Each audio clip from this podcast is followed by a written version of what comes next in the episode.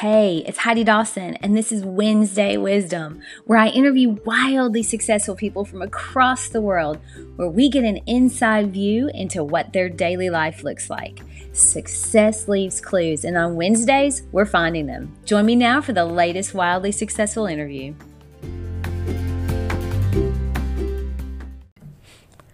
Hi, guys. Welcome to episode 59 of the Wildly Successful Lifestyle Podcast. And also, welcome to Wednesday Wisdom. Today, I'm shaking things up a bit. I really, really, really was hoping for this to be an interview with James Clear, the author of the fabulous Atomic Habits book that I just finished. But he had other things going on and could not make the interview. or I could just say that I reached out to him on several different social media and different arenas and never heard back. But that's okay because he's a super busy guy and rightfully so. Anyway, I have his book and I thought I would just interview the book as a replacement. Seems logical to me. but in all seriousness, sometimes you're not going to get the big interview. And that doesn't have to stop us. We're just going to work around it. Now, I'm a big reader, and I also happen to be a speed reader. I think I've read so many books in my life that I've just gotten good at it. So I'm just going to take the my five biggest takeaways from the book and talk briefly about how I literally have been using them in my life. And I'm hoping you'll benefit in case you're not a big reader, which not everyone is, right? So let's just dive right in. I mean, because this book is so good, I want everyone to be able to benefit from it. Number one, the goals are great. Goals are wonderful, but they aren't the main thing that makes you successful. He talks about in this book the systems you put in place towards your goal, that's where the money's at. So James says to think about it this way winners and losers all have the same goals to win, right? But it's the system they put in place that is the deciding factor on whether they succeed or not. So, what does that mean in plain English? For me, I have this goal of reaching 18% body fat. Now, I'm not there yet, but I have become kind of addicted to the system I've put in place of getting there, which means making it very easy getting to the gym. So, I have my clothes clean and ready. I know exactly what my workout's, workout's going to be, and I make sure that every day I have I have it planned out on my day planner what time I'm going.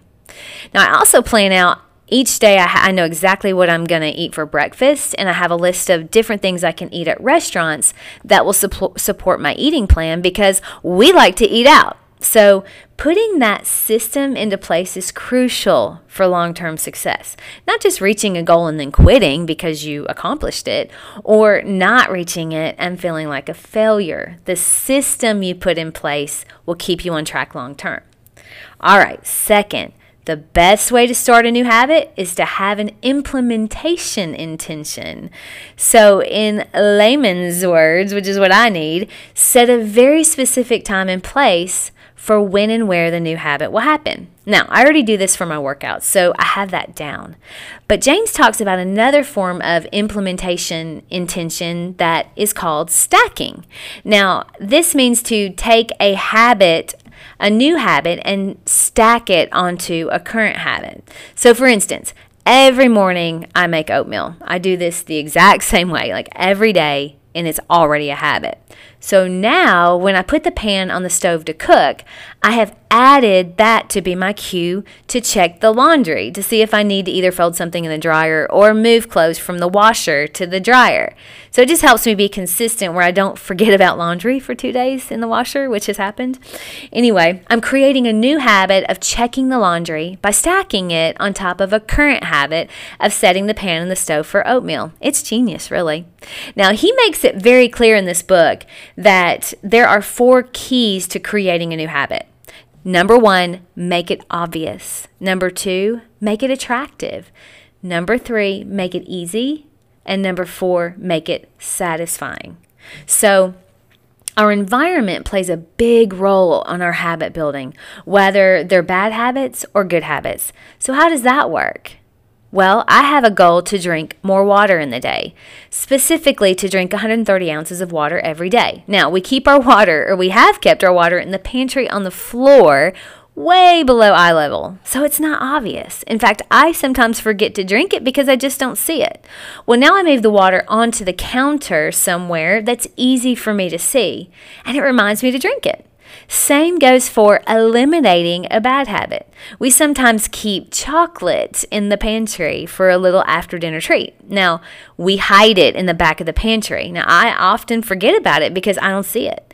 If it's easy to see and access, though, I'll nibble on it throughout the whole day.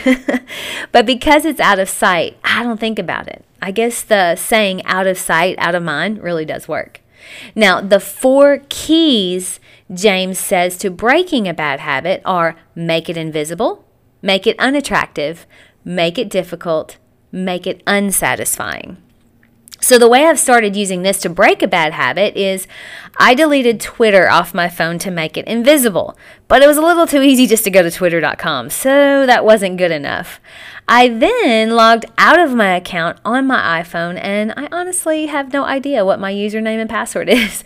So now it's going to be a big hassle if I want to get on Twitter on my iPhone. And that's worked pretty well so far because I made it invisible and difficult, which makes it very unsatisfying to get on Twitter on my iPhone. So it helps me because I'm not even really thinking about it. Now, I hope that that keeps working. Um, it's worked beautifully for TikTok. I haven't been on that app in probably four or five months.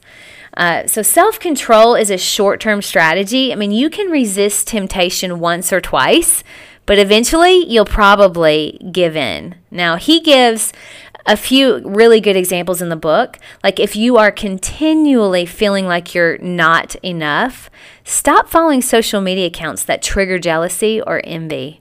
If you're watching too much TV, move the TV out of the bedroom. If you can't seem to get any work done, leave your phone in another room for a few hours. I mean, just basically, these seem logical and they they're common sense, really, but you have to do it to make it work. Finally, sometimes creating habits can lock you into an identity that works with that habit, but can keep us from growing beyond the goal we set. Wildly successful people like us are hopefully constantly growing and evolving.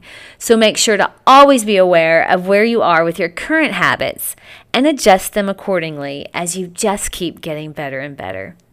All right, Atomic Habits. It's been super fun interviewing, even though I feel like I did most of the talking. But every single point that I said was made possible by you and your wonderful author, James Clear.